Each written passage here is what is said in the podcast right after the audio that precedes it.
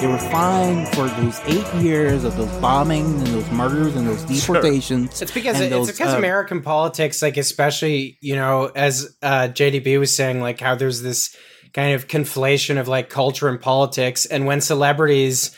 I mean, when frequently, like the majority of celebrities engage in politics, like it's just empty posturing around these, like, like, like, like culture, these kind of mostly empty cultural signifiers, right? It's like, uh, you know, liberal America is really happy when they're kind of chosen tribes in the White House, and then it's the Fourth Reich when they're out of the White House, and then everything's and and then conservative America just assumes the same, you know, like the same posture. Um, you know, and uh, and I don't know, yeah, it's just a, a like a lot of empty posturing. I mean, for me, it just comes back to like, why do we care that much?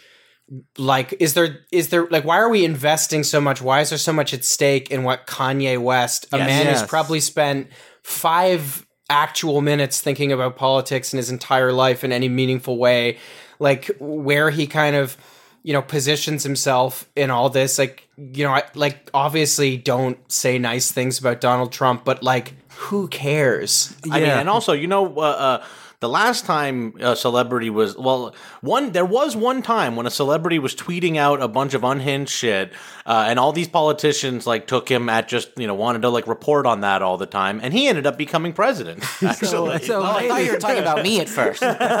so maybe maybe it's not a good idea because Kanye d- does say he is going to run for president in 2024, and at this rate, um, he'll win.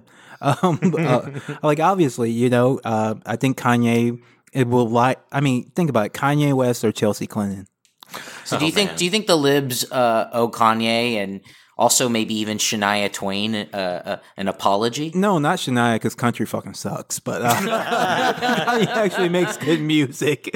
He, he he he he deserves some. And actually, you know what? Kanye West does has like has woke like good politics in his music numerous times. He's talked about like the CCA, which is you know uh, with you know private prisons, which both Democrats and Republicans have been behind. Even in the midst of this, the one actually the one political thing he said was that you know uh, Obama was president for eight years and nothing changed in Chicago. which is so correct that it's. it's well, just that's the trouble is that's not actually true because uh, Obama's opening his presidential library, so uh, they're actually he's a gentrifying. bunch of uh, people. They're actually gentrifying. Yeah, so that's changed. Well, nothing changed while he was in office. Things have now started changing afterward.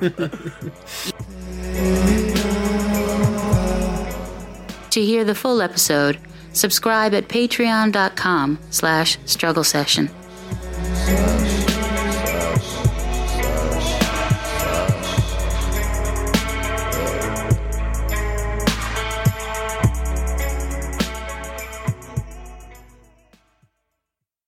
Like what you hear? Want to hear more? Check us out at patreon.com slash struggle session or sesh.plus or struggle session.substack.com for all our public episodes, commercial free, as well as hundreds of bonus episodes. Thank you to all our listeners for holding us down five years strong.